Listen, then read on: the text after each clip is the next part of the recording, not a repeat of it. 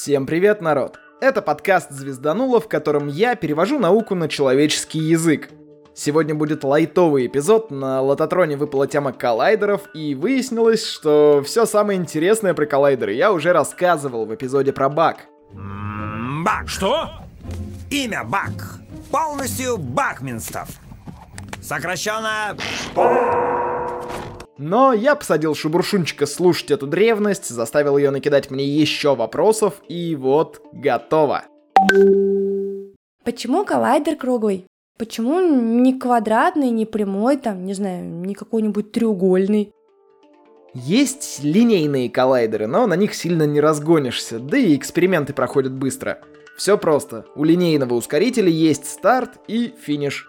А у кольцевого есть возможность наматывать круги до посинения или постранения, или какой там целевой результат мы выберем.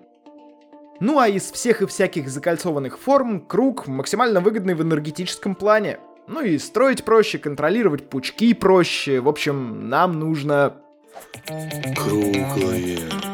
Опять же, на баке целая система ускорителей, я рассказывал. Линейный, малое кольцо, среднее кольцо и главное кольцо. Такие дела.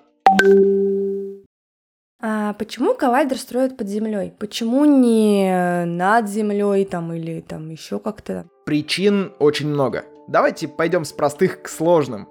Во-первых, не забываем, что это просто 27-километровая дура.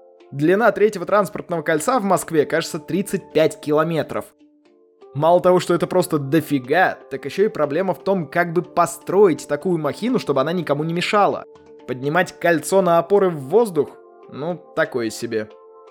Поэтому аж в 1980-х годах, если не раньше, ребята вырыли тоннель, правда для другого коллайдера, на глубине в среднем в 100 метров. Тогда точность работ была такой, что когда тоннель закольцевался, то есть две бригады встретились, расхождение высоты было всего в 1 сантиметр. Напоминаю, 27 километров длины, 1 сантиметр погрешности.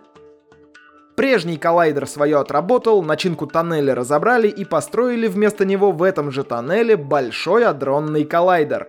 А чего, тоннель хороший уже есть, что добру-то пропадать.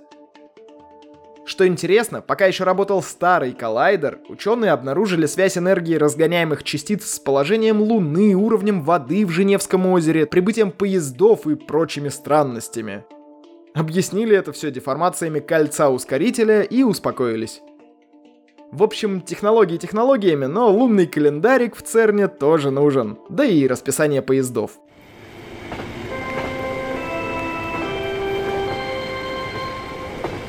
Внимание! С первого пути отправляется поезд номер 6506. Будьте внимательны и осторожны. Ладно, кроме того, что это огромная махина, которая на поверхности нафиг никому не нужна, у нее есть еще температурный режим работы. И под землей гораздо проще держать стабильную и низкую температуру. Так что здесь тоже все понятно. Интересно, что температура на коллайдере должна быть чуть меньше 2 градусов от абсолютного нуля. Там и вакуум должен быть разреженнее космического, и давление меньше лунного, и вообще. Так что бак — это еще и самая большая в мире криогенная установка. Там под 100 тонн жидкого гелия. Там же, где тепло, там и электромагнитное излучение. Тут тоже сплошные плюсы. Земля становится одеялком, под которым можно безнаказанно шалить.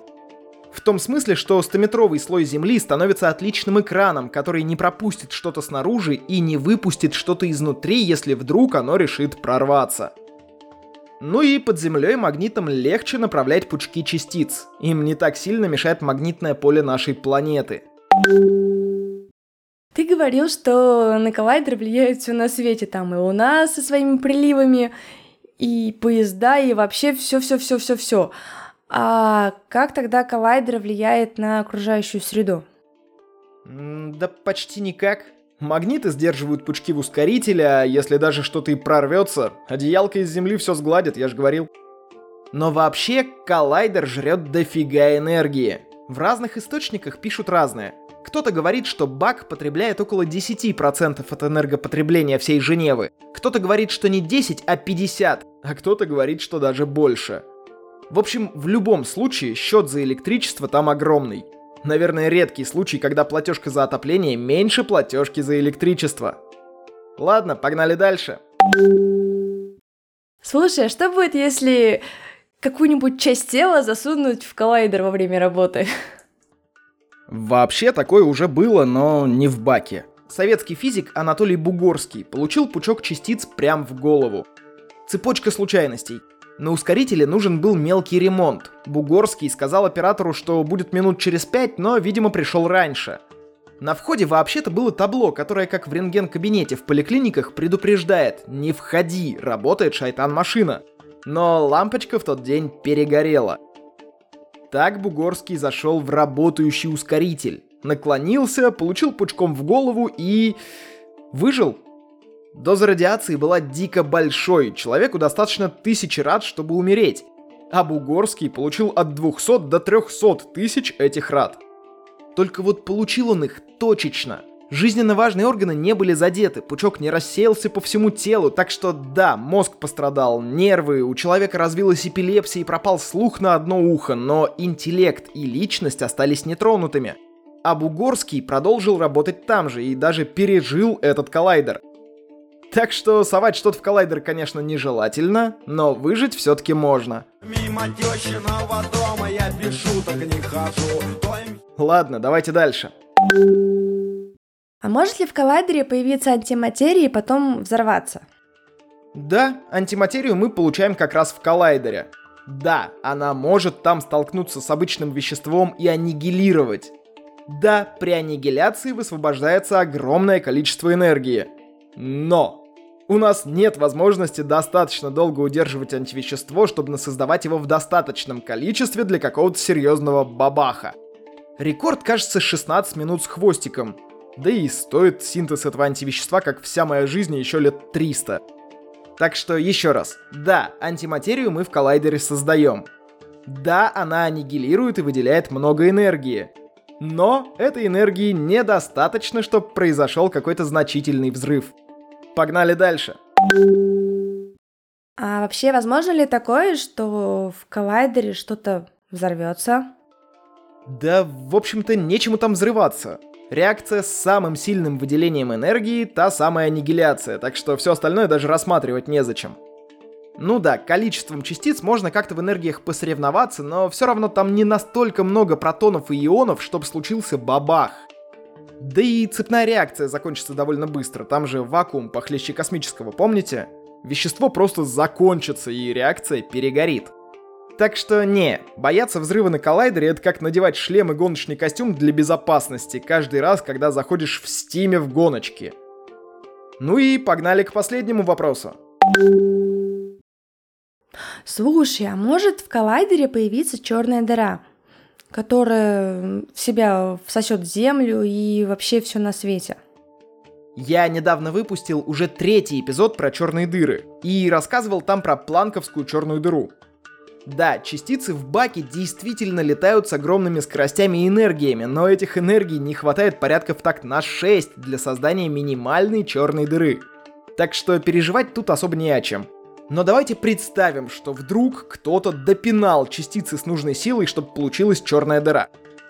Фиг с ним с радиусом Шварцшильда, который говорит, что черная дыра массой в несколько десятков тысяч протонов тупо меньше планковской длины – давайте просто вспомним про излучение Хокинга. Это очень высокоэнергетичное излучение, которое ускоряется тем быстрее, чем меньше черная дыра становится сама в размерах. Про излучение Хокинга я тоже как-то уже говорил, но вкратце все начинается с квантовой флуктуации, рождения пары частица-античастица на горизонте событий. Физика и математика строго говорят, что в черную дыру падает именно античастица — а по закону сохранения импульса частица должна улететь за горизонт событий наружу. Черная дыра антитолстеет, то есть худеет на полученную античастицу, а наружу летит новорожденная частица. И, и, иди наружу. Ха-ха, иди на... Какая ружа? Ты посмотри, что происходит? Ты не говорит наружу. Никакой ружи. Никакой ружи не будет. Так вот, излучение Хокинга сожрет такую микроскопическую черную дыру в настолько короткий отрезок времени, что приборы в баке даже не зафиксируют этого события. А может это уже происходило. В общем, живем, народ. Хотя шанс выхватить апокалипсис все-таки есть. Помните, я как-то в начале подкаста рассказывал про ложные и истинные вакуумы? Напомню, есть гипотеза, согласно которой вакуум может быть гнутым, как гармошка. Каждая складка — это вакуум с определенной энергией, и в каждой такой складке будут свои физические законы. Одну складку от другой отделяет непроходимый потенциальный барьер.